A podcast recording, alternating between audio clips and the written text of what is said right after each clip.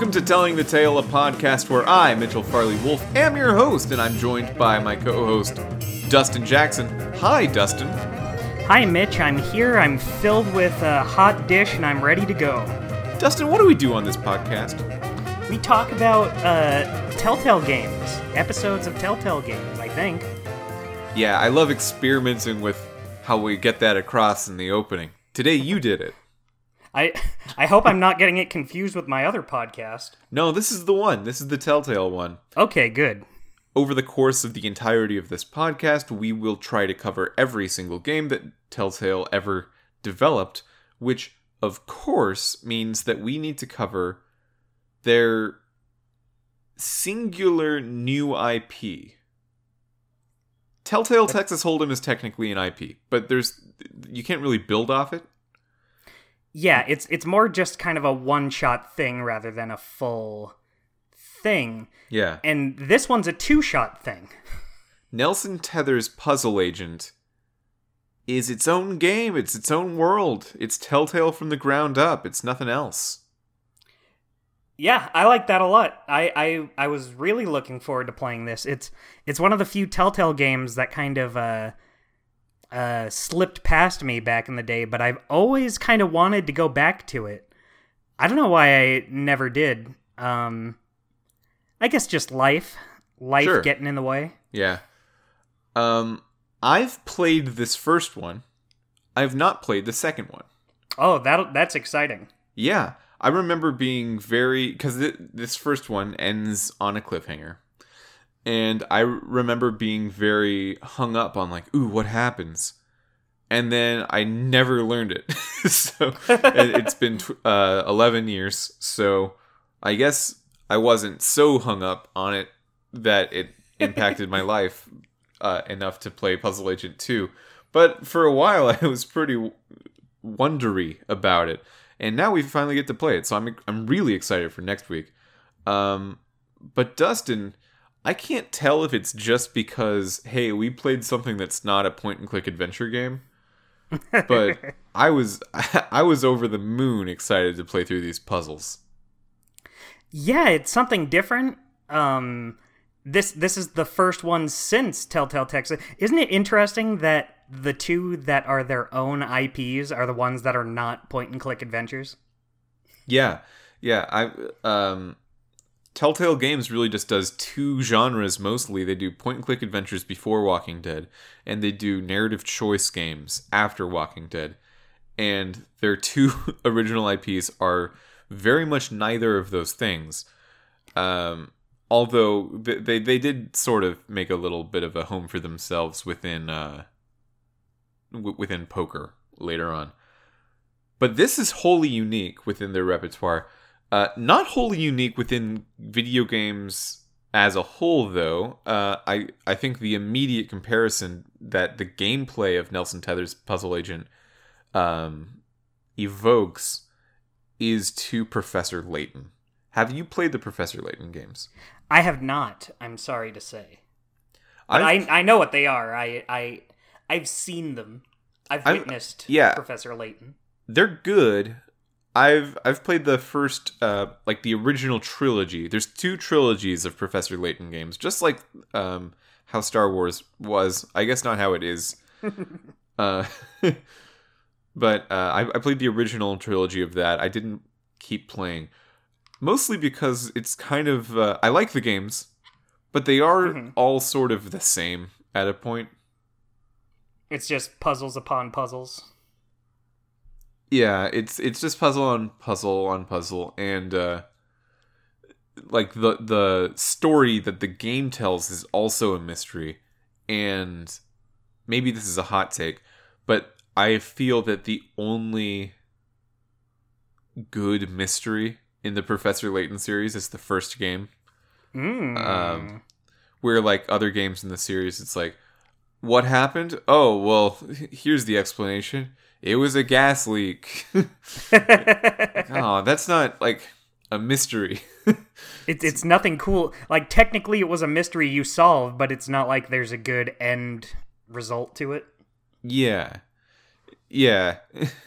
I'm sorry. Well, Thank you, Justin. It's, If, if that's how you feel, I'll stop making them. I've been shouldering this burden for too long, and I, I'm glad that you're now understanding what I've been going through. Yeah, I appreciate the constructive criticism. The next uh, Professor Layton game will do away with all of that. Yeah, and can you make this one a little less horny, please? Well, I, well, we'll see. okay. Uh, so, do you want to describe the the plot outline of this game? Actually, hang on. You will. I'll give it to you, but first, let's just cover a couple things. Okay. Uh, release date June thirtieth, two thousand ten. I always write this down, and I always forget to say it. uh, the release date was June 30th, 2010, making this game um, just over 11 years old at the moment. It That's not too long ago in the grand scheme of things. Like, I feel like everything else has felt older than this. Yeah, and I, I felt that same way playing the game too. Strong Bad and uh, season two of Sam and Max felt uh, like you could see the age on them, and I can't tell if it's just because this game is so stylized, but Strong Bad is stylized too. You really, I can't see the age on this as much.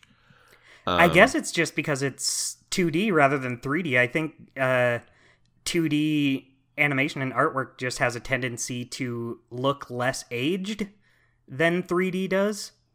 yeah, It- but it's had it's had the time to age. A lot of it is 3D though.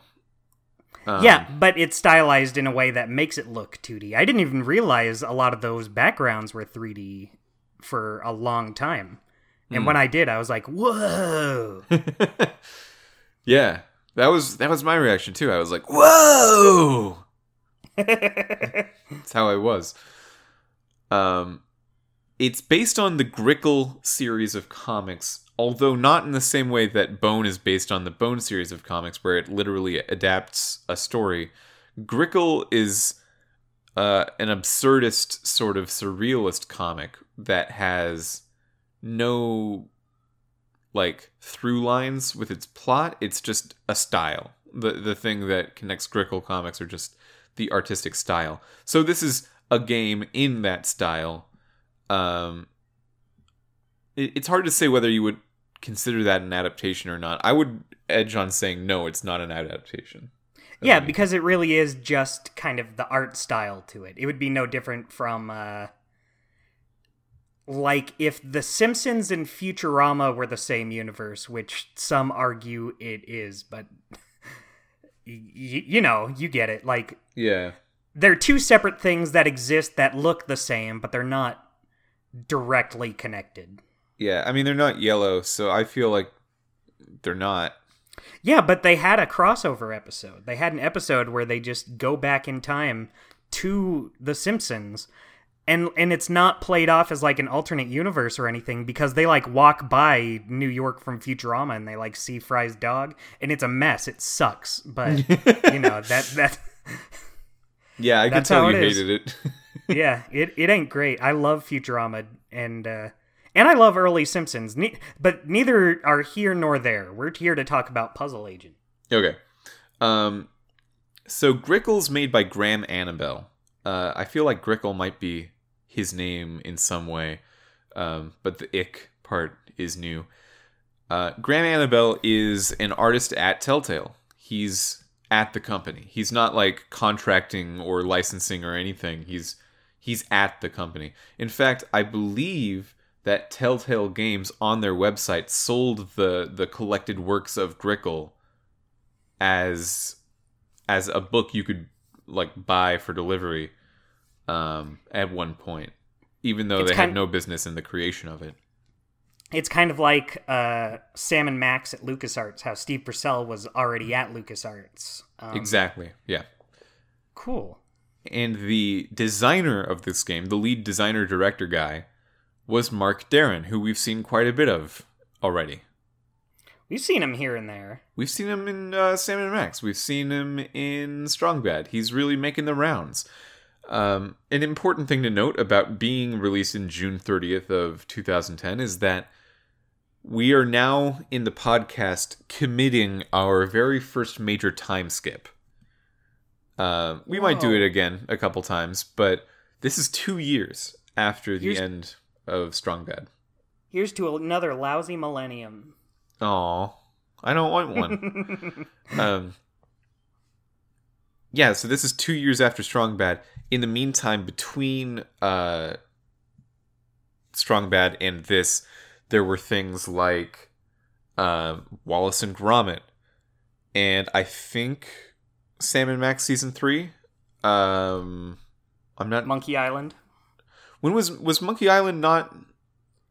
Monkey Island was 2011? bef- Monkey Island was before Sam and Max season three. Okay, yeah. Then, then Monkey Island was before this. I don't know if Sam and Max season three was before this. Actually, in retrospect, um, but m- having Monkey Island be before this is, I think, notable because Monkey Island felt like Telltale, and we will get to it when we get to it on the podcast. But it felt to me like Telltale finally got a real shot making like a big boy adventure game. Um, I think that's fair to say. Like even season two of Sam and Max, it was still kind of uh, oh, what's the word I'm looking for? I don't want to say low key, but it did feel more uh, silly. You know, it is a more episodic, cartoony type game, but Tales of Monkey Island had kind of a big story to it. Yeah, Monkey uh, Monkey Island has always been very, uh, at least compared to Sam and Max. The, I think a big difference in their tones is that Monkey Island might be more gameplay focused, where Sam and Max is about a world and a tone and things like that. Uh, Monkey Island certainly does have a very interesting world and tone, but it's also an adventure game in the genre through and through. It's focused Yeah. on the puzzles. It's focused on what you do with the um, the items and places you're given to work with. Sam and Max is, is about talking to people and embodying a character in a space.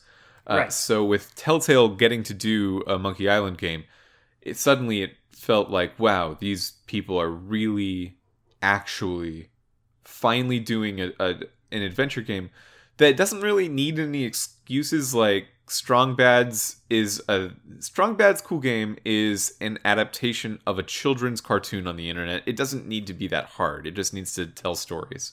Yeah, Uh, and then Monkey Island finally did it. So this thing coming out, I feel like is almost them saying, "Okay, look, we did it. We like we did point and click adventure games. Now we're just gonna do what we've been thinking about. just our our our next little uh, endeavor." And a nice little puzzle game. it is cool. It's a cool game. Yeah, I Um, like it a lot. I yeah, I really like it. Uh, now, Dustin, I, I apologize for cutting you off with that. Uh, would you please give us the outline of the plot for this game? I would love to. So we follow Nelson Tethers. Um, he's sitting in, in his office, uh, Great office. doing his yeah. It's I love this office. I would I would die to have this office. This office is great. it's great. I love it. Um, but he is sent to um. Oh, what's the name of the place he's sent to? I didn't write it down. Scoggins. Scoggins, that's it. Um, to investigate, there was an accident at the eraser factory, Yeah. and so he's sent to look into it. Um. What is MN? What state is MN? Is that Minnesota? Minnesota, yeah. Okay, so it, Scoggins, Minnesota, is the home to the eraser factory that makes all of the White House's erasers. Um, and uh oh, the White House is starting to maybe experience a little bit of an eraser shortage. um, so you need to go and, and investigate like what happened. What what happened to this factory? Why aren't they making the president's erasers? Um, which is I, I think a, a delightfully telltale conceit as to why the episode needs to begin. Yeah, it's it's very uh it, it's a convoluted sort of story. Like there's there's a reason behind all of it. There's uh and it it's like a motivation that you just wouldn't see in any other type of game. Yeah, yeah, and this is, um, I I love these like convoluted ways to get an adventure started. Like, oh, the president doesn't have enough erasers. Ooh, we gotta figure that out. we got to get on this right now. that needs to be dealt with. Um, well, before that though, um, you have a daydream. Nelson Tethers has a daydream on his desk that uh, he's doing a crossword puzzle, and then an astronaut comes up to him and scrawls the word Scoggins across the crossword puzzle, and then opens his helmet and reveals something inside, and, and you don't see what's inside the astronaut helmet. Um, good vibes, just just great vibes from the get go. I Yeah, don't know this if sounds there's like something he's gonna enjoy. yeah. Uh, I don't know if there's an intro to a Telltale episode that I like more than just this creepy astronaut writing a crossword puzzle, um, or writing on a crossword puzzle.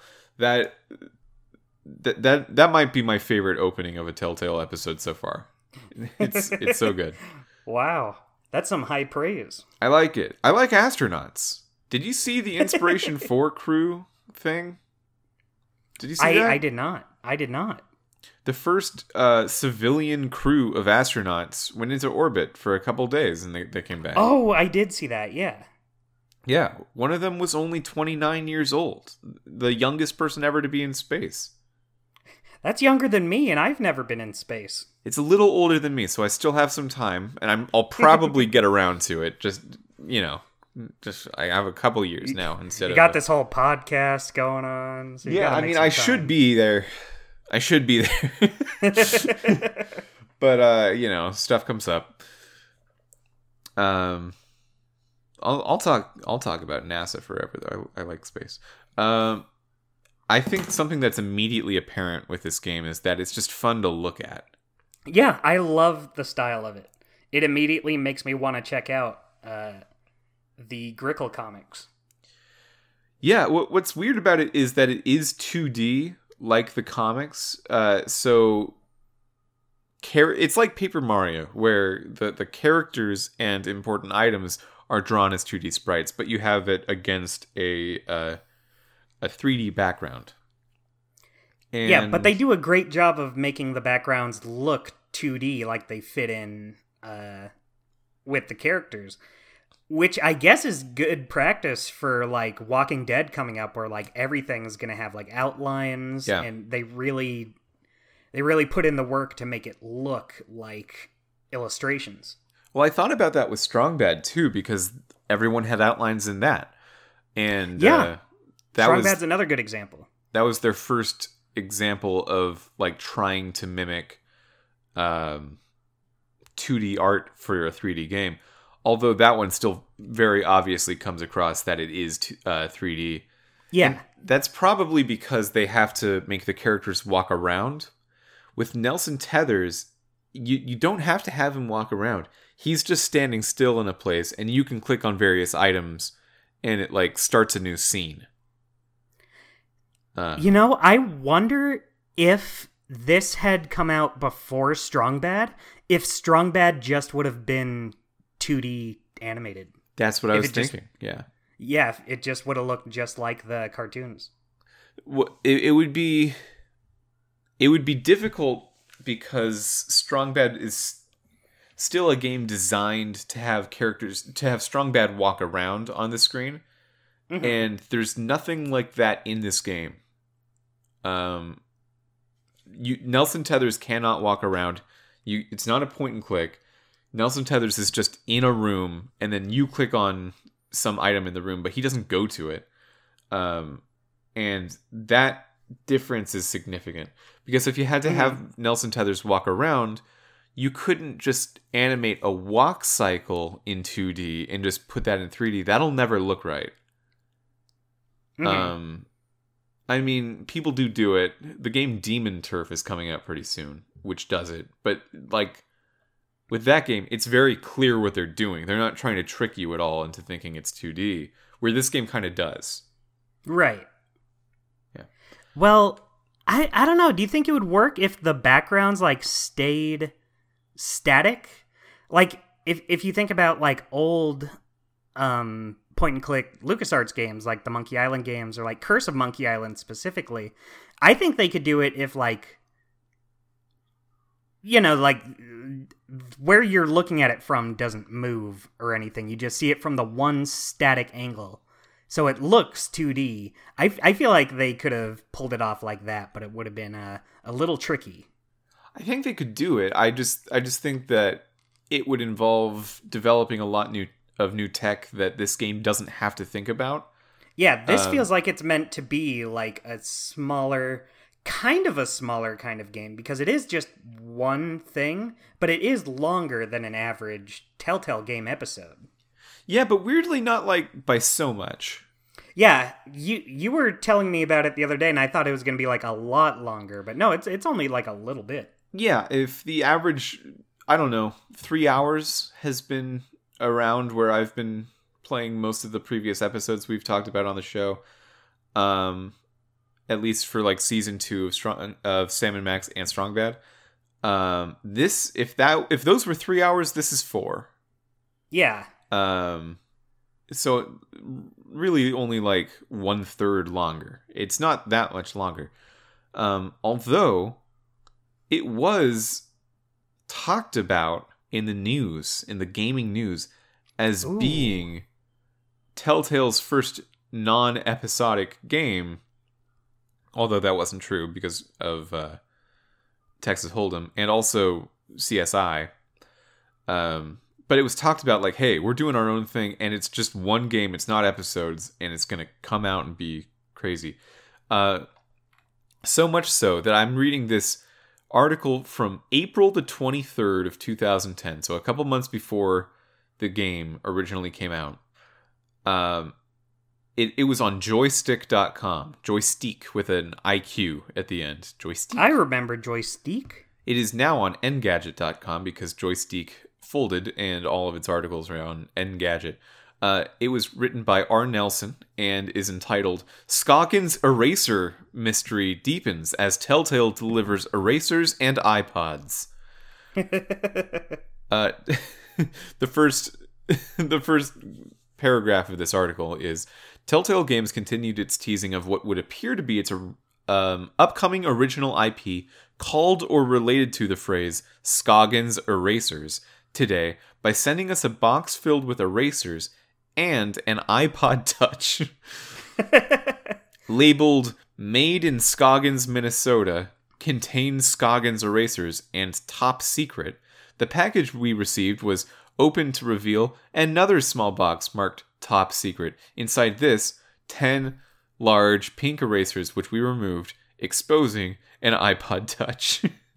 uh, which is, that's a flex for the time. That, like, just sending various uh, high profile gaming news outlets iPod Touches is not cheap. Those are yeah. multiple. In 2010, that's like an expense. I mean, nowadays when everyone has phones, it's it like iPod touches don't seem like that big a deal, but at the time they were, yeah, a flex. Yeah, I mean, it was it's a whole computer. it's a whole computer you just sent someone. That's a yeah. I I totally forgot that Puzzle Agent was on iOS. Yeah, it was. I definitely did not play it there. I played it on PC. Me neither. yeah. I honestly I don't want to but I I thought about it. I I looked on the uh, App Store after I was done.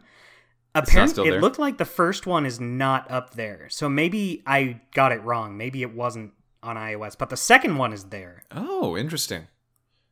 I don't know why that would be the case. I think both of them are currently owned by the new Telltale. Yeah. Um, which is one of the few things that we've played so far that is because Sam and Max is owned by Skunkape, and Strong Bad. No, Strong Bad is owned by the new Telltale as well. Yeah. And Bone just folded. I don't think anyone owns it. I think it like returned to the the the artist, the the comic creator.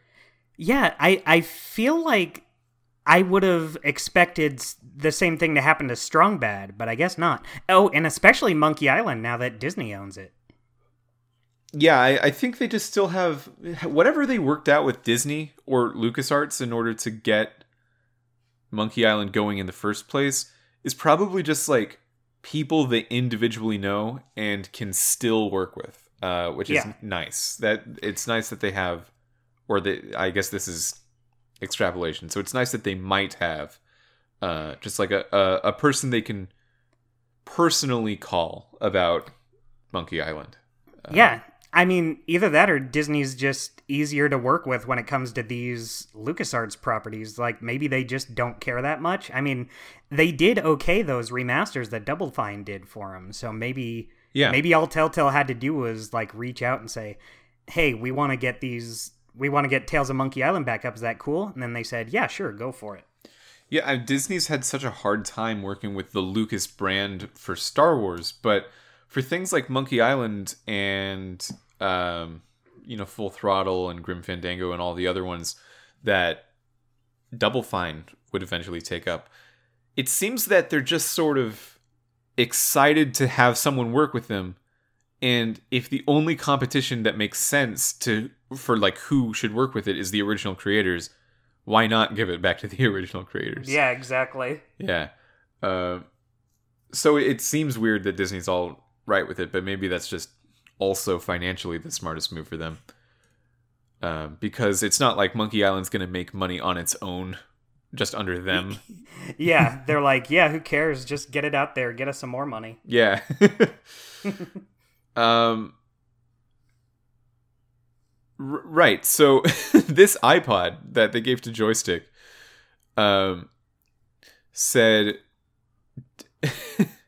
it, it had a an FBI seal with the text Department of Puzzle Research on the lock screen.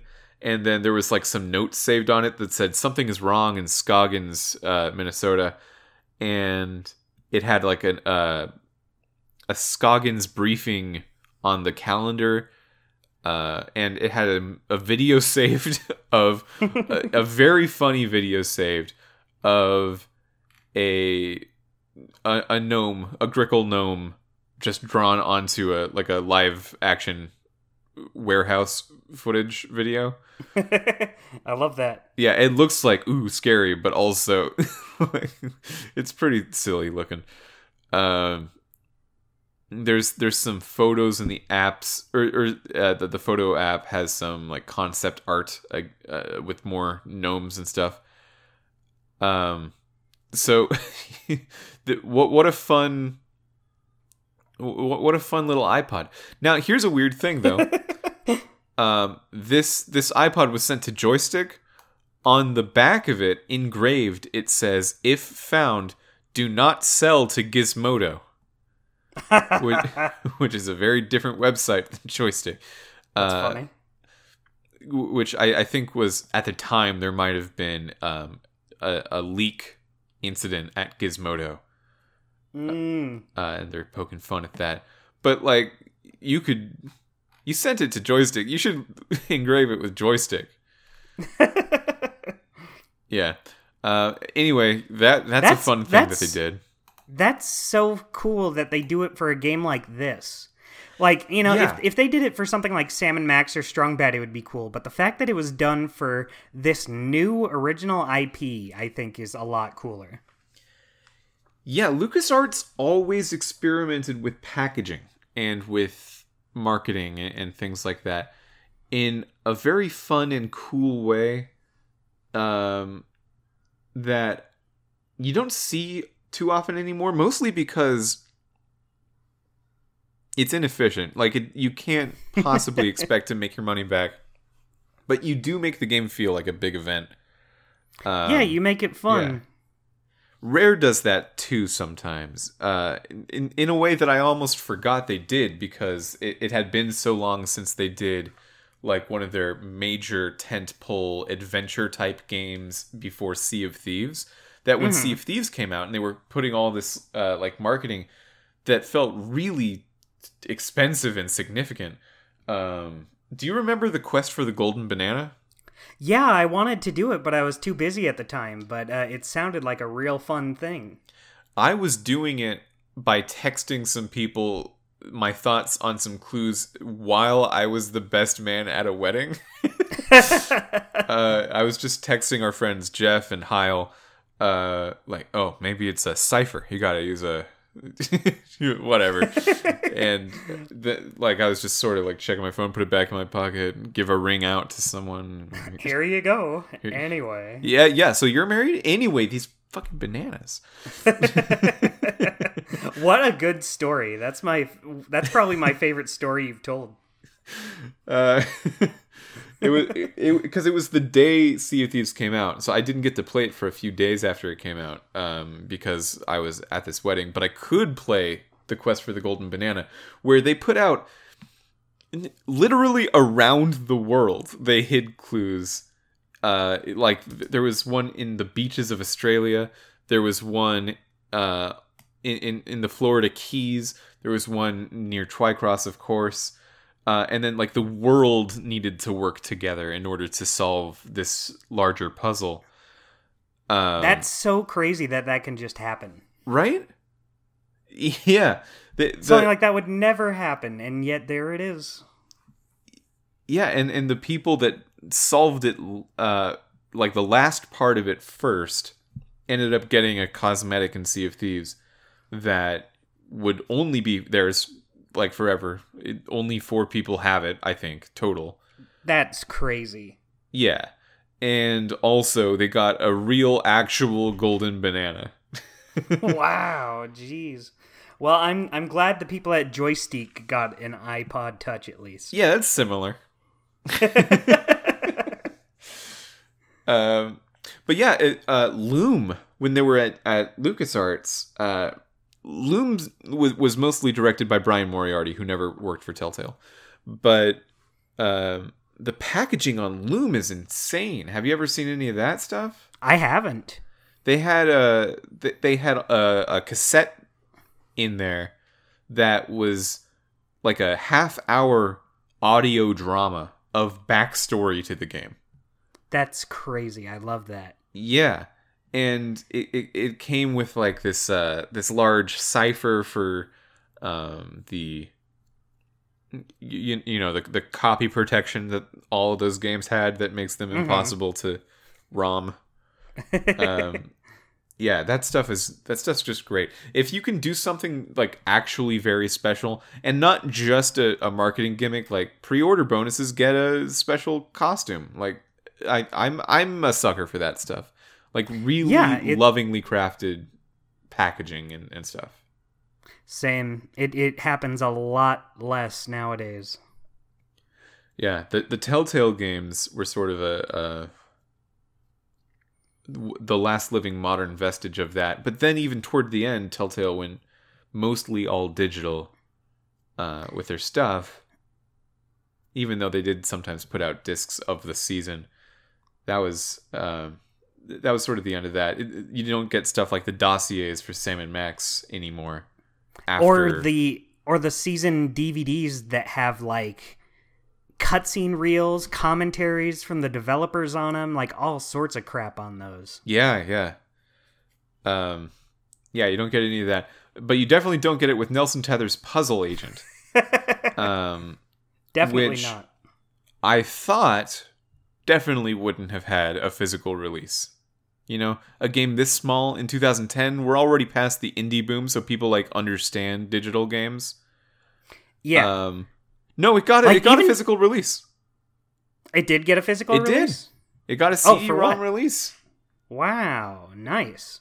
Yeah, I wonder what's on it other than the game. If I bet it's just the game, but probably like that's one of those things that like there's really no reason to have it but it would be cool just yeah. because it's just the one shot Telltale thing.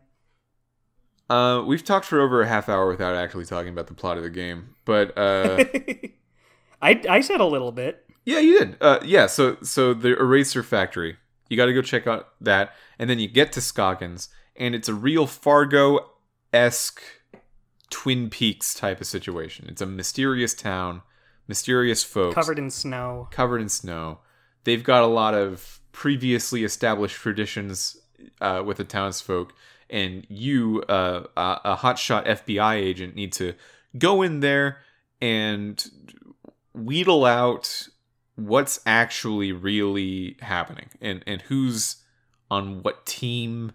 You know how how much do the townsfolk folk actually know? Um, in regards to what happened at the factory. You go to the factory, you find out there was an explosion, and that the uh, the the foreman there, uh, Eric Davner, Yeah, is his name Eric? I I know his last name's Davner. yeah I remember the Davner part. Maybe it's not Eric. That, or maybe it is. Yeah, I I'm call I think I called him Eric because he's a foreman, Eric Foreman from that 70s show. Um but but he wasn't found after the explosion. So the the assumption for most of the episode is like, oh, this guy died in this explosion. There's there's something going on here that is significant. There's there's an attempted murder perhaps. There's um, you know, foul play on behalf of some of the townsfolks. Um and as you find out throughout the episode, Isaac Davner. Isaac Davner, you're right. You're you're totally right. Sorry to interrupt, but it's Isaac. Yeah. Oh, no problem. I, I I'm glad you did. um, throughout the episode, you get more and more clues that there's this group of spirits that live in the forest called the Hidden People. They're little gnomes. They're like red gnome people, and they are are quasi worshipped or feared by some of the more Nordic um Nordic heritage respecting townsfolk. They they have like a uh, a cultish religion about like it. Bjorn. Bjorn is in there. I Glory almost is in there. I was this close to saying Bjork. like Bjork is there. Bjork makes a guest appearance. That'd be great. That would be awesome. um, and it turns in it, it turns into like a, a, a big whodunit. Um, when the guy that I think the people that did do it tried to to pin it on Mike Lobb was found to be innocent. Um, it became more mysterious, and then all of a sudden, you're you're realizing that you Nelson Tethers, um, are actively being tricked by the sheriff who's guiding you around, who seems to have been in on it in some way. And Isaac Davner is not dead. He's just being held captive in the factory. He's still in there.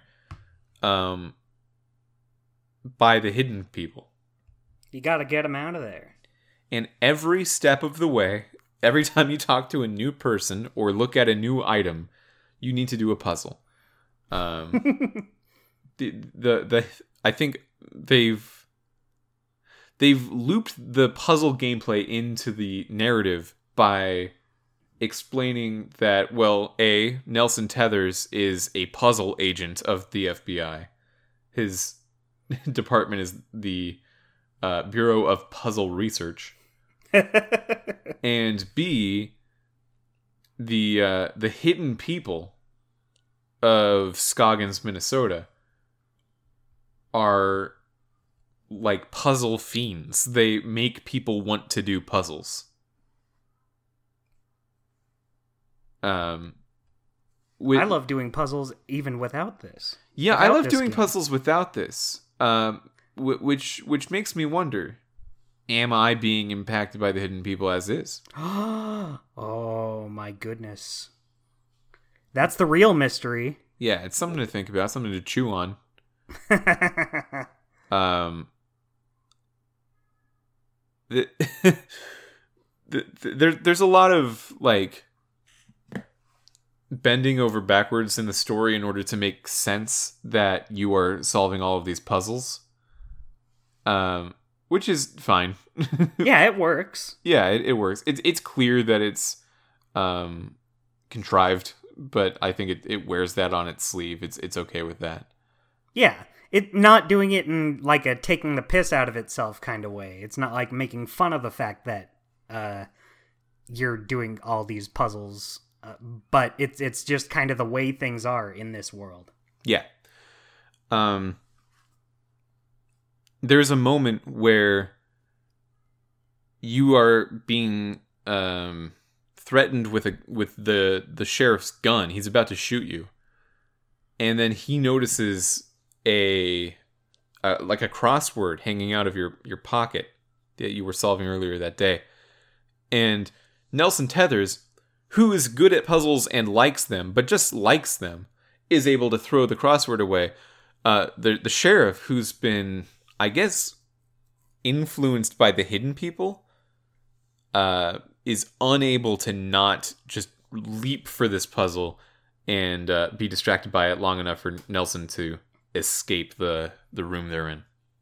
He is all over that crossword puzzle, and they don't really spell it out. Um, they kind of leave it up to you to figure out that this town, these people, they love them some puzzles. They love them. They love them some puzzling. um, this game has 37 puzzles in it, which is That's a lot. well, I was gonna say it's not actually. Oh. Okay, but we can maybe you can talk about that. You, you think that's a lot? Um, I think it's a lot just when you consider uh other Telltale games. I guess it's not when you think about like this as its own thing, Yeah, especially since the puzzles vary in difficulty so much. yeah. I Like I, I think some uh, puzzles some puzzles are more difficult than others, but some are pretty easy. a iPod Touch delivering game like this, the, you know that that quality of game that we're all familiar with, iPod Touch quality. um, you'd think that it would have more in it, sort of. Um, if it's its own game, it's not an episode of a thing. Um, it it was not clear if they would do Puzzle Agent two that they were putting this much marketing into. It it did seem like a big deal at the time. It, it wasn't like a like a small one of their games. It was the next one of their Telltale games. Um, Right. that it seems very small to me. Um, like maybe they, I I'm sure it's not actually this, but I I could imagine some like ill-tempered forum members or something saying that Telltale had forgotten how to make a full-length game and not an episode of something at the time. Something that's something mean like that. um, Wait- something real mean. something just real spicy. Um, you look you read that and you go, Yeah, Telltale forgot what a, what a video game is. That's it's rude. Um, Yeah, I guess like back in the day, I already said I didn't play it when it came out, but back then it still kind of felt like a smaller game to me anyway. And I think that's kind of what I went into it thinking this time too. So maybe it just didn't bother maybe I was expecting it to just be even smaller. Uh, but from the way you describe it with like the marketing and uh, the push they did for it, uh, maybe it they were kind of pushing it as this bigger sort of thing. But to to me, it always came across as a smaller thing. But from the outside looking in, yeah, I mean, it was smaller for sure than things like, um, like the new season of Sam and Max, the new Monkey Island. Those things are bigger, definitely. Yeah. Those things were were bigger at the time, and are actually bigger. So th- that makes sense.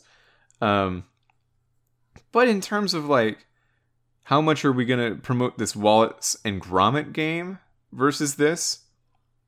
It's about on the level. Um, yeah, it- it's it's about that, and that was four episodes of a point and click adventure game, and this is one game that is maybe the length of one and a half of these, but a little less than that, even one and a half episodes. yeah. Um, I think this world and these characters are so charming. Like, there's just something about the way they look, the way they sound. Th- This is just a charming game. Yeah, yeah. I, I think it helps that the subject matter is like it, it's kind of heavy you have like murders and stuff or supposed murders and conspiracies and stuff but it feels like it's uh, not small but like just the setting just these characters just the way it is feels very i don't know if cozy is the right word i'm looking for but I, I I feel that though it is it is kind of cozy. Yeah. Um, I, I think a lot of it is the setting, just the uh I've I've always liked this sort of snowy landscape, the Yeah. kind that's very soft, very like you have very muted purples for the sky. It it feels like it's winter, but not like the coldest winter. Right. It does feel cold, but it, it's cold in a way that like there is there's a lodge to stay in. There's a Yeah. there's stuff to do. There's there's ways to warm yourself up. Um, Twin Peaks is is probably my favorite show of all time. Um, Wow. and the story of this game is is basically a parody of Twin Peaks, um, down to FBI agent comes to small town to investigate mystery that turns out to be supernatural, and uh, you're accompanied by the sheriff for a bit. The Twin Peaks sheriff is not a bad guy like the sheriff in this game is. Um, I love the voice of this sheriff. I I didn't look up who did his oh voice. yeah, it's good. but it's fun. yeah. he kind of talks. a- He kind of talks a little like this. Like it, it. It's not really an accent. I feel like other characters have stronger accents, but it is definitely a very unique sound. Well, it's it's a I mean it's a Fargo accent, but it's Yeah, yeah it it, it uh it, it's unique. It's a unique idea. Um, he he's also really condescending to you all the time, making fun of like your college degrees and everything else that people in this small northern town probably wouldn't have had. I guess. we're guess not. We're not like you city folk. Now, Mister Tethers, we're not fancy like you, and I guess that's why we you make the big bucks, huh? That's so condescending. Yeah. Like it, it's like a compliment, but in a way that you can't enjoy it as a compliment. yeah. And, and it turns out, you know, the reason he's shitty is because they're gearing him up to be the bad guy, or at least one of the bad guys. Um,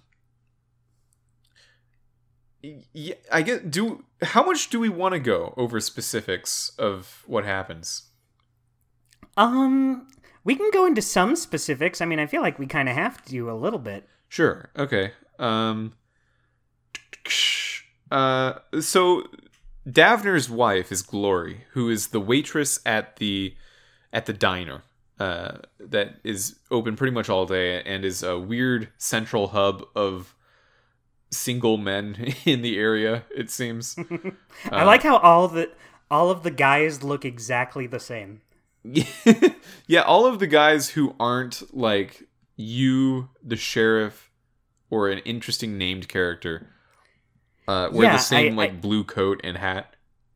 Yeah, it's it's kind of the opposite of uh you know, I, I don't know how much I want to get into this, but you know how there's a lot of things that are like uh oh, all the all the men get to have crazy out there designs, but all the ladies have to look have to be very similar. They have to be very like conventionally a- Sure. attractive. Yeah, Uh, this is kind of the opposite, where like all of the guys kind of have the same base model, and then all of the females, which is only like a couple, but still they ha- all have very unique designs. yeah. I don't. I don't know how progressive it is if the pool Yeah, I- is only two. There's only Yeah, I'm, I'm not. I'm not saying there was like any sort of uh, like I don't know if it was done on purpose or anything. It's just kind of funny how it worked out.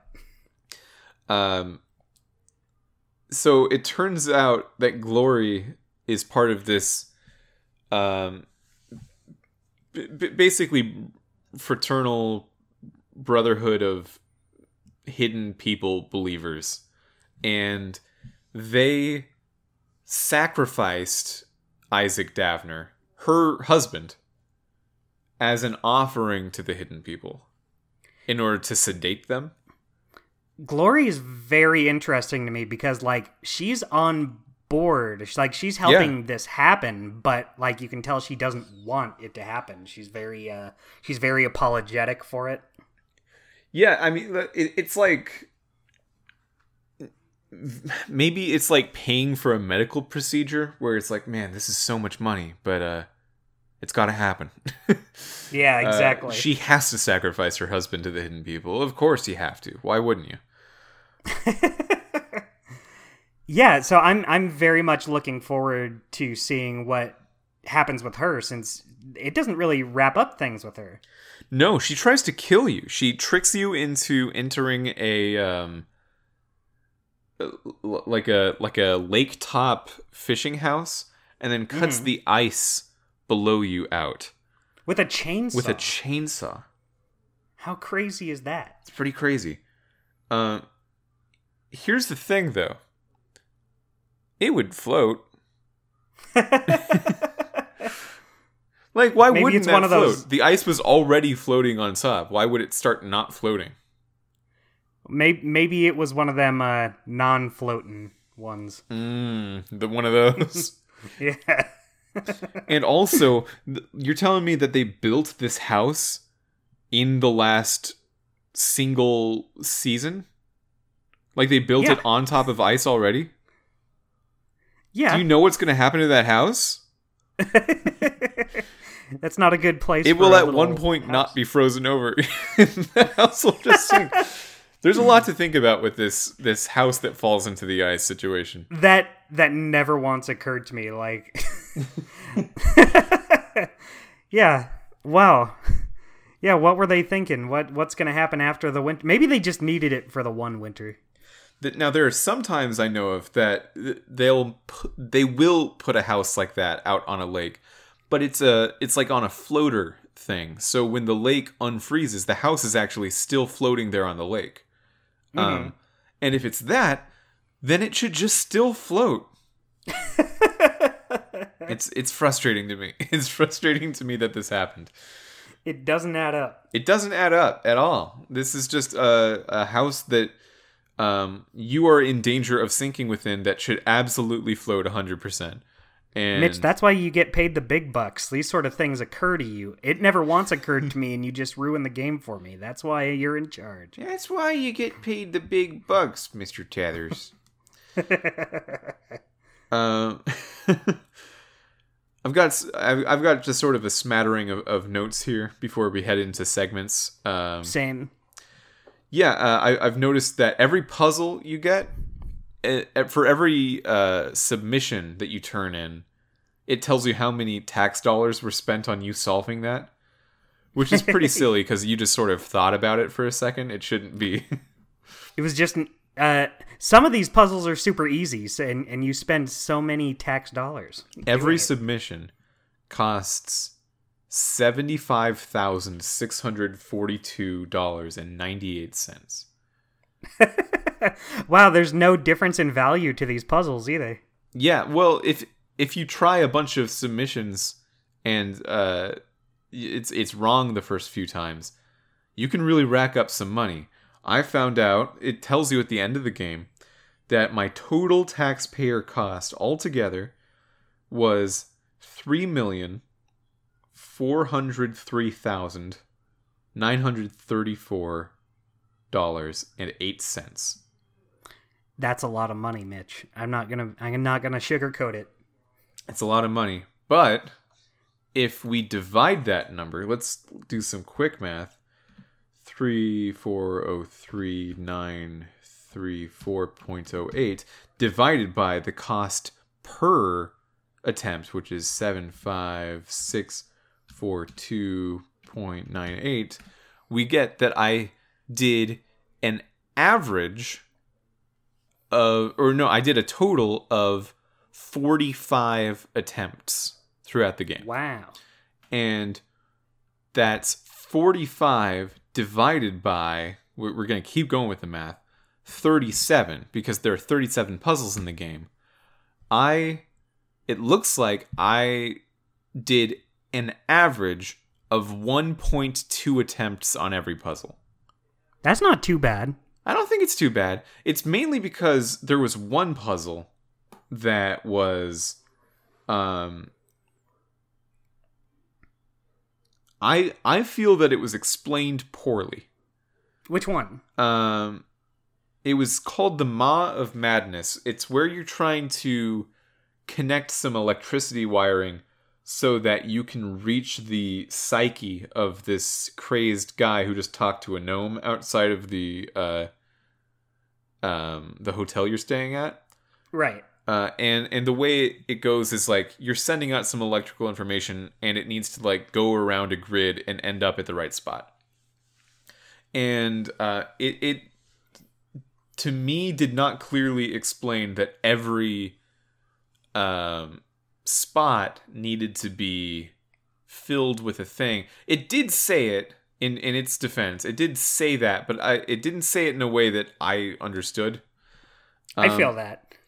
Like it did explain it, but it didn't explain it as well as it could have. Yeah, so I kept trying to get the electricity to go to the place, and it would have gone to the place, but I didn't fill up every spot. Um, I did it. You could you could say I did it more efficiently than the puzzle desired of me. Um, Mitch really talking himself up. Really I talking myself up. Better. I did it better than they expected. yeah, if you think about it, I wasn't wrong. I don't want to say I'm a puzzle master, but kind of. yeah, there was another puzzle that was just sort of hard for me. That wasn't um wasn't bad. It was a fine puzzle, but uh I actually don't think I took too many attempts at this because I just didn't submit it because I wasn't sure about it for a while. Uh, with the fish splitting streams, remember that one? Yes, I I that one took me a bit too. Yeah, th- there's like some fish, and every time they reach a fork in a stream, they're going to a river. They split up evenly. Ooh, excuse me. Uh, That's okay. they they split up evenly, and you need to get exactly a certain number of fish to the river. But there's two marshes that they pass, and one of the marshes has fish-eating predators in it, and one of them does it, but you don't know which one. So like you need to math out like how could it be exactly 16 fish getting to the river, no matter which marsh had the predators in it. It's a tough mm-hmm. math problem. It's like a weirdly hard math problem in the middle of this game. Yes, I I also had trouble with that one. Um, There's yeah. there was one puzzle in particular that I felt like was kind of unfair. I don't know if it's I, I don't know if I'm being too harsh on it, but I didn't like it. Okay. Um and the thing is the puzzle itself isn't that hard. It, it's just one of those ones where you kind of have to fit shapes together. It's when you're doing the uh the master gear when you have to split up the three gears into the one big gear. Oh, okay. But my problem with it is up until then, any sort of game where you're kind of fitting things together, everything has like been designed to fit perfectly together. But in this one, you have gaps in the middle of these pieces. So like I I don't know. To me it felt a little uh misleading just because up until that point those puzzles have been fairly straightforward. But then this one's like you can fit them together but it doesn't need to be like a completely full thing. You just have to get a shape. And it at when i was doing it i was like no it has to be like a full gear shape. You can't just have gaps in the middle of the shapes. They gotta all fit like a puzzle. Yeah. Um, I didn't have this problem with that particular puzzle, but I, I feel that I feel your meaning. Yeah, I mean, you know, overall it's not like it's a hard puzzle, so I'm not that upset about it. But that was like the one where I was like, well, that's that's a little I feel like could have worked a little better. Gotcha. Uh, there, there's a moment where they do sort of make fun of the fact that they're doing all these puzzles and, and not take it seriously. Where uh, the sheriff, before he is revealed to be a bad guy, gives you some surveillance footage from the factory and says, No, these photos were taken with people walking out of the factory. And uh, it, now, if we can just figure out which one was taken last, we can uh, we can find out who would know about the the explosion at the factory.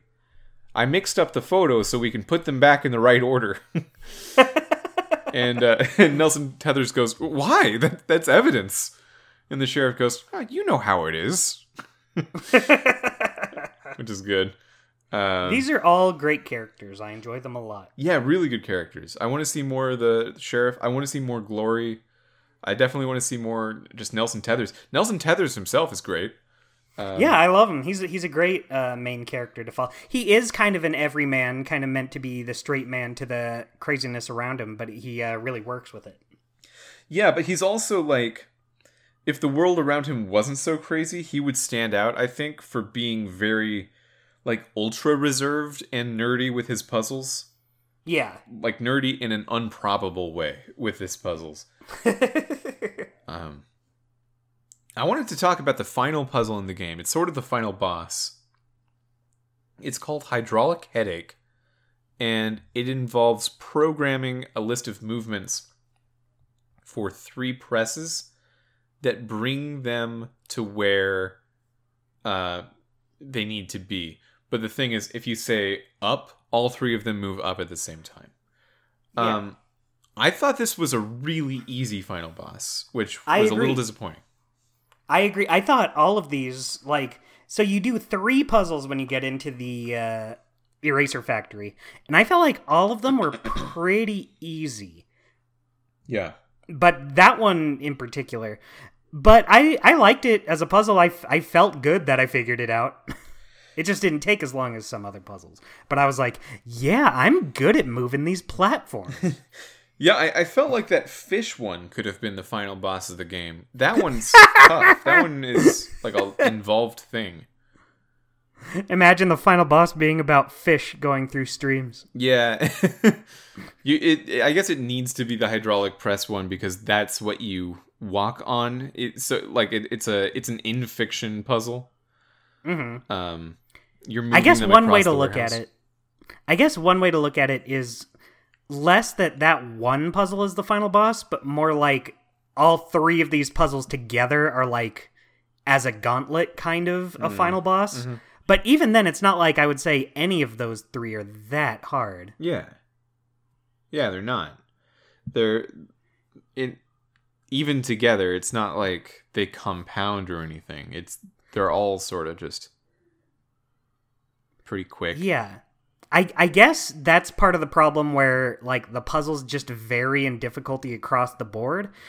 It it would feel a little better if they like kind of went easiest to hardest, but I guess that's really hard to do when you have to fit it in with a narrative.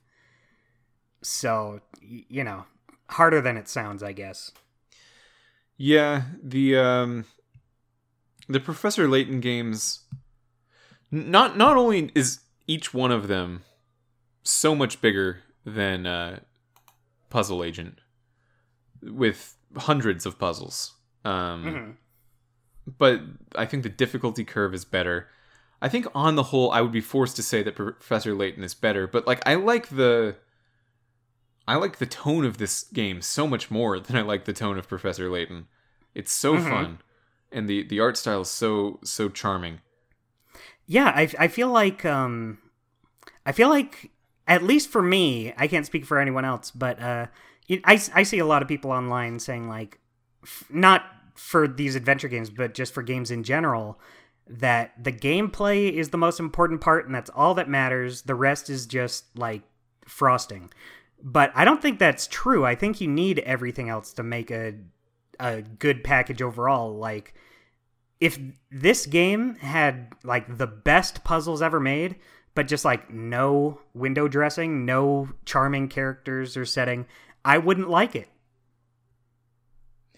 Yeah, I I think I'm not a I'm not I I don't consider myself a big puzzle man. Um and I feel like if this game were just the puzzles and didn't have that nice art style and characters and story, I would not be as into it as I am, and I wouldn't want to talk about it with you here right now. Uh oh. I'd be I, I'd be I'd be uh a bit miffed that I had to take time out of my day to talk about this puzzle game with you, but I'm not because I enjoyed it a lot. I'm I'm glad I haven't miffed you. Um, You're welcome. that's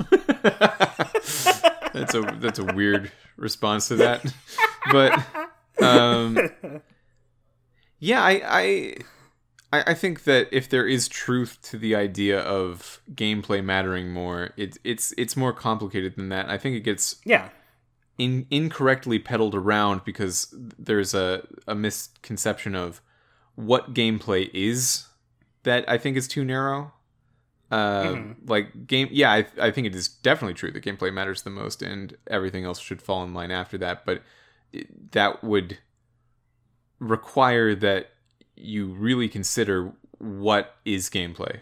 Um, and a lot of the times they're just people online that maybe don't know what they're talking about a little bit. Are Yeah, my- um, my quick to example- just say that it's mechanics, which is not what gameplay is. Yeah, the example I bring up are the new Super Mario Brothers games. Like when you play them, they're fun. They're fun little games. I could not have I could not be less interested in playing them. I I can get games that are just as fun with way more interesting characters and settings like uh, you know, the Donkey Kong Country games, etc., etc. So I like that. I feel like I would enjoy this one more than Professor Layton as a whole. I, I haven't played Professor Layton, so I can't say. But just going off of what I see of it, I feel like I enjoy Puzzle Agent more. Even if uh, gameplay wise, it maybe doesn't quite match up. Uh, yeah, I mean, like, there's a lot of great characters and, and wacky stuff in Professor Layton as well. Um, Yeah. Yeah, I, that's why I don't want to shrug it off just right now. I'm I'm just going off of what I know of each right now. yeah, it, it, for for me, But I could love them. Nelson Tethers has really targeted like things I care about, um, like the idea of a Twin Peaks esque mystery and th- these kinds of like snowy American North towns and um, also puzzles themselves. I I do I am a puzzle guy. I would say I like puzzles a lot, and uh, all- the puzzles here are at least interesting. I, I don't think any of them are actually fully bad. Uh, whereas Professor Layton, in its 200 ish puzzles per game, has uh, many bad puzzles. hmm It, it is. I, I guess that's something good you can say. Like, if it has fewer puzzles, that's less chances of having bad ones. There's one puzzle I always think about that I think is in Professor Layton in the Diabolical Box that asks you, which of these coats does Professor Layton want to wear today? and it, it shows the it shows like four different coats. Jinkies, what a mystery. Yeah, and like if you're actually trying to solve it like a puzzle and, and like you think about it in a in a logical puzzle-ish way, you will not get there because it's they're just fucking coats. Like I don't know what he wants. um but it turns out the answer is the one whose hanger looks a little bit like a question mark. Because he likes Oh. questions. Of course. Ob, totes ob. Why didn't I think of that? I, sh- I should have thought about it. Um, I hated it. I hate that puzzle. And it, like ninety percent of the game is good puzzles. I, I would say like they're at least things that make sense. And once you find the answer, you can like check your work, and you're like, okay, yeah, that makes sense. Um, You know what I would do if I bad. did that puzzle? If I made that puzzle? what would you do? I would present it like a real puzzle, like have it be like something you have to do, like you really have to think about it. But then you can just pick any of them. Who cares? It's a code. yeah, that's good. you win no matter what you pick. Um, yeah, I mean, but I think also the puzzles in Professor Layton, uh, like the highs are higher than this. Uh, Okay. the the more complicated ones where you really need to like follow a long set of logic um are more rewarding or at least feel more rewarding than these hmm most of the time oh you know what was my favorite puzzle in the game i actually What? do have one i thought about it What is it? My favorite puzzle was the one where there's four contestants in an arm wrestling tournament and they they oh, I like that one. they all have one thing to say, and you need to figure out who won the tournament. And um, it's two people that seem like they lost and two people that seem like they won. But if you actually like map out the bracket, you can find out that one person must have been been beaten by someone who was also beaten, and then from that you can find out that only one person would have played three games and won. Yeah. I like that one a lot. I didn't do all of the optional ones. I feel like I did most of them, but I think there were some I missed. But that one I definitely did. Uh, yeah, that that one was good. Uh, so What's I- funny is my favorite puzzle is also an optional one. And it's not even like that good a puzzle. Like I'm thinking about it now and I'm like, is that my favorite? But it was the one where I felt the most, aha, I got it. which It- one it's is that? The, it's It's the one with all the people at the restaurant. You have to decide who find who gets what. Oh yeah, yeah. Yeah, like it, it's not the best puzzle ever made, but when I figured it out, I was like, "Yes, now eat." uh, that that one is great, just because you see six people designed to look like food. Yeah, that's that's great. That's like the one time you get other characters that look totally different, which is very cool. Yeah. Um, I like the onion guy the most. the guy whose head was just an onion. I like the fish woman. Fish woman's good. yeah. Um that's that's about where I'm at for for notes. Um Um, let me see. Let me look through my notes and see if I have anything else. I will say this game really leaves you wanting more. There's so many uh, loose ends that, like, like you s- solved the mystery at the eraser factory, but there's still uh, what happened with Isaac. What about Glory, uh, etc. etc. It has me really chomping at the bit to get to the next one. uh I hope that the next one is an intended end to the story. We've Rather been burned than- like bone before. you um, you want this to be an actual ending rather than just ending because they didn't make more. Well, yeah, because it, it seems like with this, there's definitely an intention that they would come back and make another one. Yeah. Uh, and I don't, I hope to not see that intention in Puzzle Agent 2, because of course they did not. Um, Yeah, I, I wonder if like they went in knowing this was going to be like one story split up into two parts. yeah, because there there is just an, an unfortunate trend within Telltale games of thinking that they're going to make more stuff and then never doing it, and now they can't. Yeah. I I wonder if they felt a little more sure about this one like maybe it was more of a low budget project sort of thing than the others. I, I mean, I'm sure it was since it's just one small game compared to a big season. Yeah. So maybe they went in thinking even if this first episode doesn't sell well, we should still be good enough to put out a second one. What do you think the odds are that new Telltale finishes The Wolf Among Us 2 while we're doing this podcast? Oh, that's a good question. We haven't heard much about that ever since the announcement. Um I'm going to say it will be out before we finish this show. Okay. I if if it starts um as we're still doing the show, we will cover it live, I think is what we should do. Woo! I like that. Uh we we should interrupt what we're doing to do the monthly Wolf Among Us 2 episode. How how about this? Once they announce a release date for it, we can jump right into doing the first season and then we'll have already done that before the second season comes out. Yeah, great. That sounds good. Um, nice. Glad I thought of it. Yeah, I'm glad you did. The the thing the thing with that is that they announced it in E3 of 2019. The last E3. Mhm. Well, the last real E3. Um and they've they've put out some tweets saying that they were of course very negatively impacted by COVID like everyone else, which is super understandable. Mhm.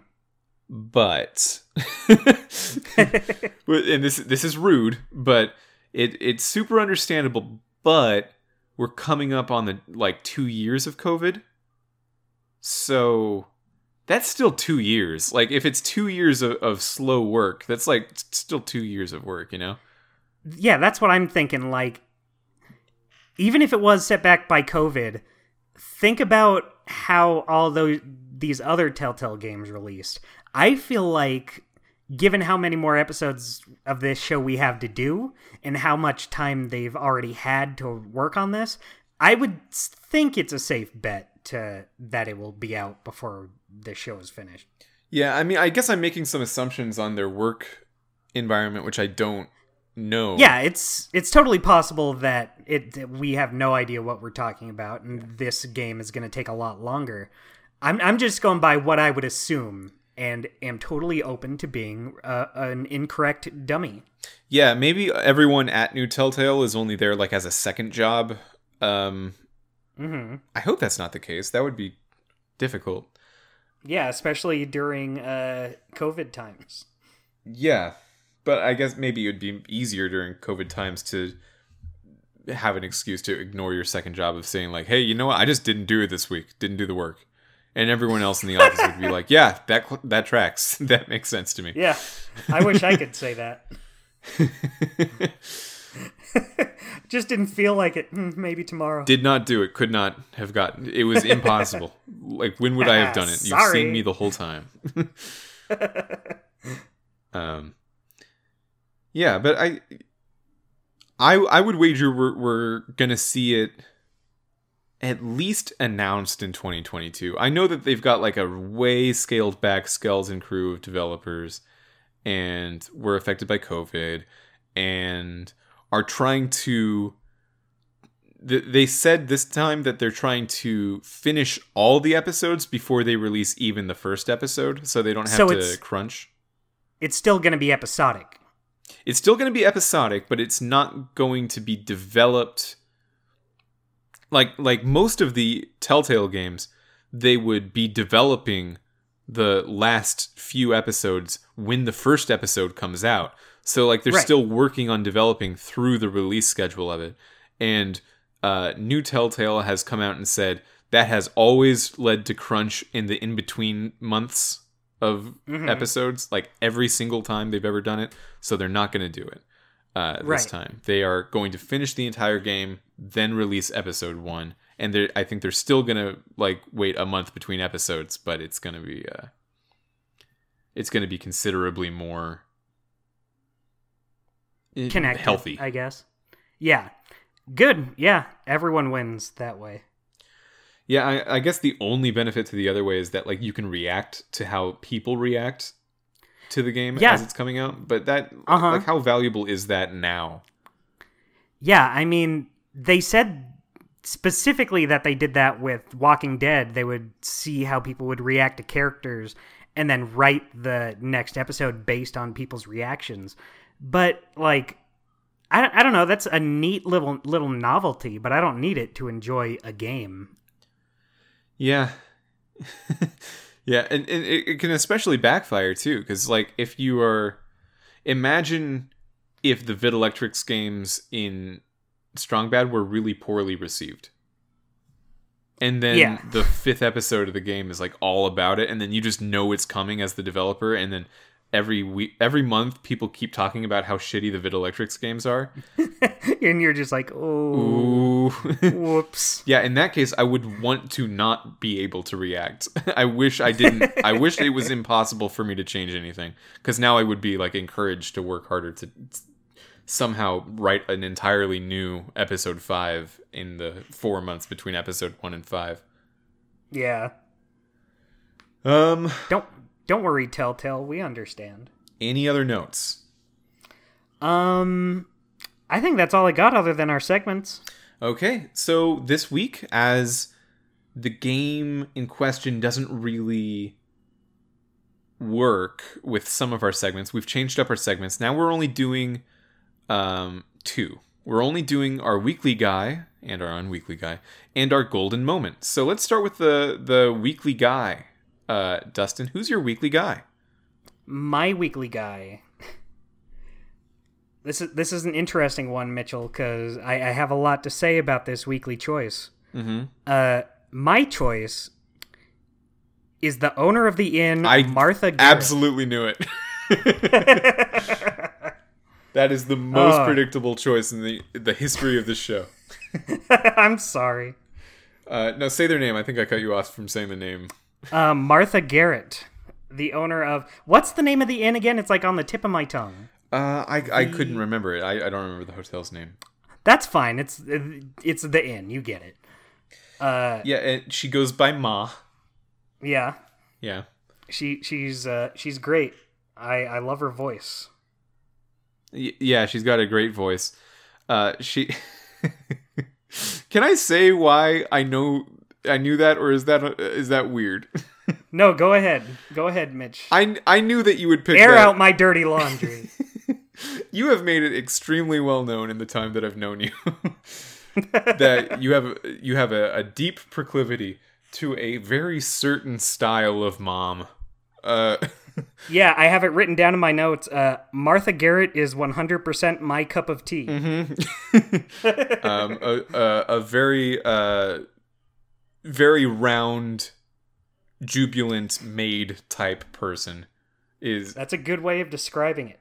Uh, I, I think the the peak of it is that one like assistant to the family in Brave. Oh yeah, she. Which is fantastic.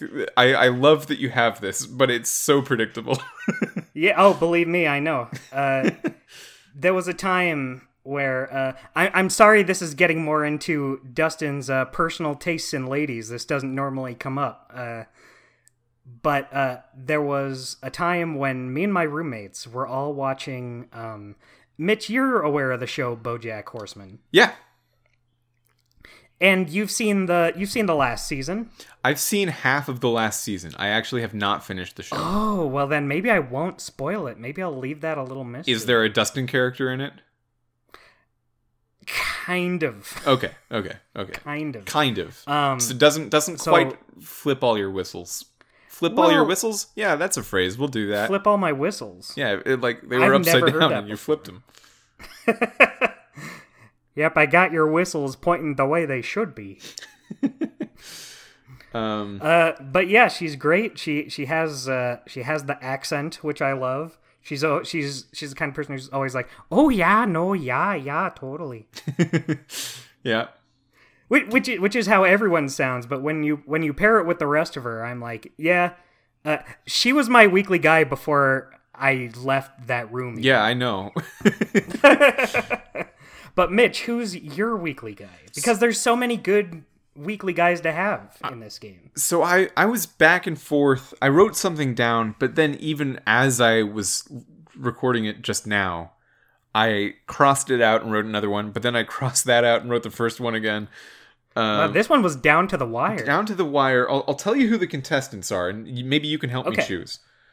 Um, so one of them is the one other woman in the town of Scoggins, Glory. Uh, I I really like how like deep and convoluted her her relationship with her husband is. How she like cultishly uh, worships these hidden people, and it's of of her thought process that she needs to uh, sacrifice him, even though it will emotionally destroy her. And like she's dealing with that all in the episode, and I, I think that is a very fascinating character. Yeah, I, I think she's very interesting. She's the one I'm most looking forward to kind of learning more about in two. Potentially, if they do. I, I feel like they would, but I don't know. I don't know at this point. But uh, yeah, she's great. She's interesting. But every time she talked, all I heard was uh, Clementine from The Walking Dead. Oh, is that the okay? Yeah, Yeah, she's Clementine. Also, Girl Stinky from Sam and Max. you have a you have a But- much better ear for uh, voice actors than I do. Thank you. Yeah, you know, like even when an actor or actress is doing different roles, usually you can hear like some sort of similarity in their voice. I I think there was one other character I could pinpoint in this episode. I could be wrong, but I think the sheriff is Roger Jackson, who who is a regular Telltale voice. Could be. He's like the guy who does Mojo Jojo, etc., etc. Uh, ooh, the sheriff and Mojo Jojo, or that's an interesting similarity. um, But who's your other one? the other one is Nelson Tethers himself. Um, I really like Nelson Tethers. the The idea of a puzzle agent is immediately arresting to me. Like I want, I want to be that so much. um, it has a lot of potential too. Like that's just like I I feel like that's a role you give a character when you're like, okay, well now we can just use him for any sort of puzzle we want. Yeah, it, like there there could be an expanded universe of puzzle agent games where he goes to different towns. Um, I don't think that is the case. I think that Puzzle Agent Two is a is a direct follow up to this story. Um, but they could have they could have done that. Um, Yeah, that's very interesting because even though they are two separate games, it really does feel like this first episode is just half of the story. So Yeah. like going into two, it, it I don't feel like it's gonna feel like kind of a ripoff that we're just in the same areas. It's gonna feel like, okay, well now I get to play the rest, the part two. Yeah, yeah, yeah, definitely.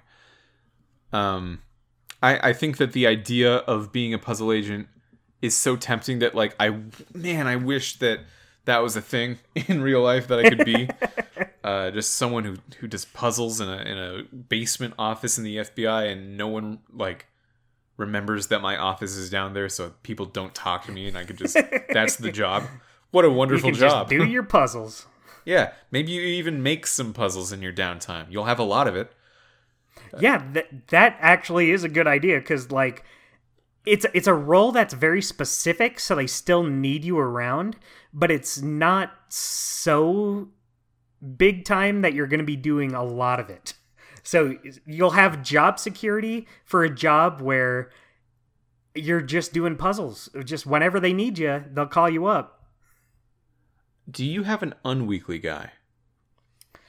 Um, it's hard because they're all so nice and charming. Yeah. But for Weekly Unguy, I think I'm going to say. Oh, hmm. Well, why don't you go first? Let's flip flop. I've I've gone first. I went first the last time. You go first for Weekly Unguy. Yeah, I'm I'm having a real difficult time with it as well. Um I think my weekly unguy is for for lack of anyone better, it's uh it's Mr. Scruffman, who is a very fun character who goes around fixing stuff in the town, but just nothing is developed with Mr. Scruffman. I had a feeling he was going to be a bigger part of the story, and he just isn't. But I guess that's fine. You, Yeah. you, you just need to have some characters that are just there to kind of further things along in small ways. Yeah, because if you don't have anyone else of note, then just like pinning it on the people that did it is too easy because there's no one else remaining. It's a Yeah. It's, there's not so many characters in this game, but Mr. Scruffman is just uh, he's the only character in the game that I feel is a real missed opportunity. Um, Yeah, everything he- else fe- feels all right. Yeah, because like there's lots of people in the in the diner that have names and are smaller parts, but you know you just see them and they're just the people at the diner. Yeah, It feels like Mr. Scruffman they wanted to have be one of these big main characters in this story, and he just doesn't do anything. I feel weird saying that he's the unweekly guy though because I do like him. Uh, he's, Yeah, he's great. fun. He's he's fun. But I think that if anyone has to get that title, it, it would be him for me. Yeah, I guess I'll just I'll rip off your answer. Okay. I'll, I'll I'll copy off your homework this week and say also him because I wanted more of him Yeah. Uh, he- and I didn't get it. at one point, he tells you that you look like a lost puppy and then says, Go home, puppy. And that's good. Yeah, it's great. Uh, sorry, sorry, Scruffman. That's just the way it works sometimes. They, they even hinted at like the fact that he's got this crush on Glory, and that doesn't do that doesn't go anywhere. That's that's nothing. Um, I guess Well- we'll see in Puzzle Agent Two if it develops. yeah, I was about to say maybe they got some big plans for him, so they held off in this episode. They exercised restraint. Ooh, okay. I like that. I like that. Hmm. Um, a little intrigue. what is your golden moment? Your favorite moment in the game? favorite moment in the game i think just the ending like we, i kind of ragged on it earlier saying the puzzles were pretty easy but at the same time each time i did one i was like yes i solved that and i am on my way to finding isaac and it's kind of the one part of the game where it feels like there's tension to it like it feels like a, an exciting moment it's the climax of the story um, in a, a story that's mostly pretty low key. Oh no, you know what? I'm not gonna say. I'm gonna do a last minute switch. Okay, My oof, golden oof. moment is the part with Glory and the chainsaw and trying to kill you. Okay. I felt like that was, even though there's some logistical problems there, I felt like that's the part where I was like, oh, why is Glory trying to do this to me? Oh, I gotta get out of here fast by doing this puzzle. Yeah. but then you can Yeah. take as much time as you want on the puzzle. It's not time. Yeah, but I feel like the intrigue was there. I, I was wondering what was going on with Glory. I wanted to know uh, what her story was beyond what we've seen. That that's probably the part of the episode that got me the most interested in seeing where things go. So that that's why uh, the sinking building in the ice is my golden moment. Uh, that's fun. I wonder.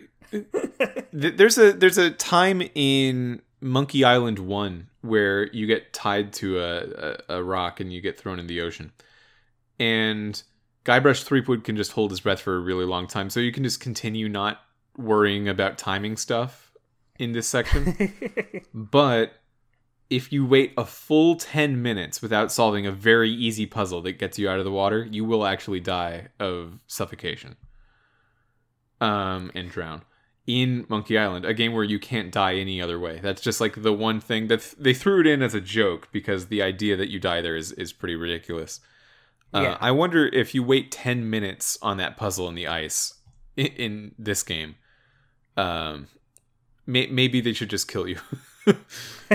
if you spend Look, a full like you, you didn't do this time. easy puzzle fast enough. We we gave this one to you, so you kind of you are this. sinking in the ice. So think about it. Have some eight like urgency. they like shame you for taking so long. Come on. Where's your sense of immersion? You're sinking. Um, You're the bad guy in this situation. My my golden moment is the first time a gnome interferes with your puzzle. Um, that was like a spooky jump scare. I was like, "Oh shit!" Yeah, because these puzzles up to this point, you you've done maybe fifteen of them by now, um, maybe a little more than that even, and they've been treated as these walled gardens where you can play around with the the space of the puzzle. There's never been a time limit. There's never been like anything moving even. There's just been the puzzle and then you solve it and then come back to the real world. Right. Um, and then this one time in the hotel with Ma, uh, her her stovepipe breaks. It, it, it's clearly broken by the hidden people, and one part of it, as you're trying to like put together the puzzle, is like 10 seconds into working with the puzzle, a gnome comes in and steals one of the tiles of the puzzle. And like the the idea this is the first time you've ever seen a gnome uh actually this is the first time a, anything ever happens with your puzzle. It like goes dark and comes back. Like it's legitimately very scary. Um and it's yeah it's about as scary as these funny little drawings of gnomes can be it, it's perfectly timed it's like timed just long enough where you can kind of start thinking about the puzzle you're like uh, okay so i i kind of get it. Okay let's do and then and then ah a gnome. Yeah it, it's like one of those old puzzles where the uh it, it, like one of those you, you played those where you were just following a line around a screen and then suddenly it's a it's a jump scare screaming at you. They they try to get you invested in the in the puzzle of the the uh, the screen, so that when the screen changes at all, it's it's it's uh, startling. That was probably my golden moment. Um, I, that's a very good answer. I I like that they do that again to you later, and like it still got me. I I wasn't like oh hmm the gnomes again. Hmm. Like when the when the puzzles started uh, acting up uh, the second time, I was still like oh, what's going on? Ah, a gnome. oh no, a gnome. I. Uh, why? Why me? I don't want to get gnomed. Not again. Uh, and then a third time they invert it. They so they've done it to you twice, where a gnome comes in and tries to steal some stuff. But now they're inverting it at the the very last puzzle of the game with hydraulic headache. Uh, one of those directions that you can make the uh, the the things go in falls out of the machine just on its own will. It, it, a gnome doesn't do it, but then a gnome comes and helps you by throwing the button back up to you. Uh, so, it, so it's uh, an opposite. That's another good mystery too. Why do these gnomes want to help you? Well, it turns out at the end of the episode that when you come to rescue Isaac Davner, uh, you say, Isaac, I I've saved you. You you're safe. You can leave. And then Isaac says, "Why?" And then all of the gnomes come into the room that you just opened. So maybe Oh, Isaac right, was right, hiding right. from the gnomes, and the gnomes wanted you to get to Isaac, so they helped you. That's right. That's very true. Ah, it's, it flips it on its head. It keeps it keeps you thinking. There, there was also a good scene in that end bit where uh, you have a gun that you've had the whole time. You've never shot anything with it the whole game. But now there's a bunch of gnomes trying to steal Isaac Davner. So, like, yeah, it, now's as good of a time as any to use your gun. And you shoot the, the gnomes a bunch. And then it just shows the gnomes, and, like, they all caught the bullets in their mouth and they just spit the bullets out. They're fast moving gnomes. Yeah. Um that was almost a golden moment, just gnomes spitting bullets out. That's that's great. Um yeah, that that's that's mine. Uh, I'm glad we had some really good golden moments. We had some good moments all throughout this episode. Yeah, well this has been Nelson Tethers Puzzle Agent by Telltale Games. Mitch, I had a great time with this one. I had a great like, time I with it, guess too. I, I guess I didn't know what to expect going into it, but it was one of those games where I was always like, "Oh, I should go back and play that." It, it, uh, it, it looked neat. I always liked the style, and now I'm glad I finally did. Yeah, I think Puzzle Agent 2 is the game that I have most looked forward to playing on this podcast so far. Wow. because um, while I really wanted to do the podcast on Strong Bad, uh, so we could talk about Homestar, I had played that already, and at this point, I just want to see how this puzzle agent thing goes. I want to see this the story unfold. I'm I'm really looking forward to it. I like that we're both going in with fresh eyes. Well, if you subscribe to the podcast, you'll be given a notification when we do do that episode. It'll be next week. You hear that? You hear that, guys? You can subscribe. you hear that, dummies? Get on it. get get to our episode, you friends. Yeah, you we're not. We can't baby you your whole life. you weirdos, you freaks. Wow, I feel like I feel like the longer this goes, the meaner we're gonna become. And and if any of you deviants want to review us on iTunes, you absolute freaks. Uh, you absolute loonies, I will read your review on the show, unless you don't want to uh, have it be read. But if you do want it to be read, I will read it on the show. Uh, good or bad, we'll we'll take it. We'll take it on the chin. yeah, don't feel like you have to suck up to us, even if we have, uh, even if you have all the reason to. Yeah. Uh, Like I know we have lots of gold we can give you, but don't feel like you have to only say nice things. so our collection of gold in mind.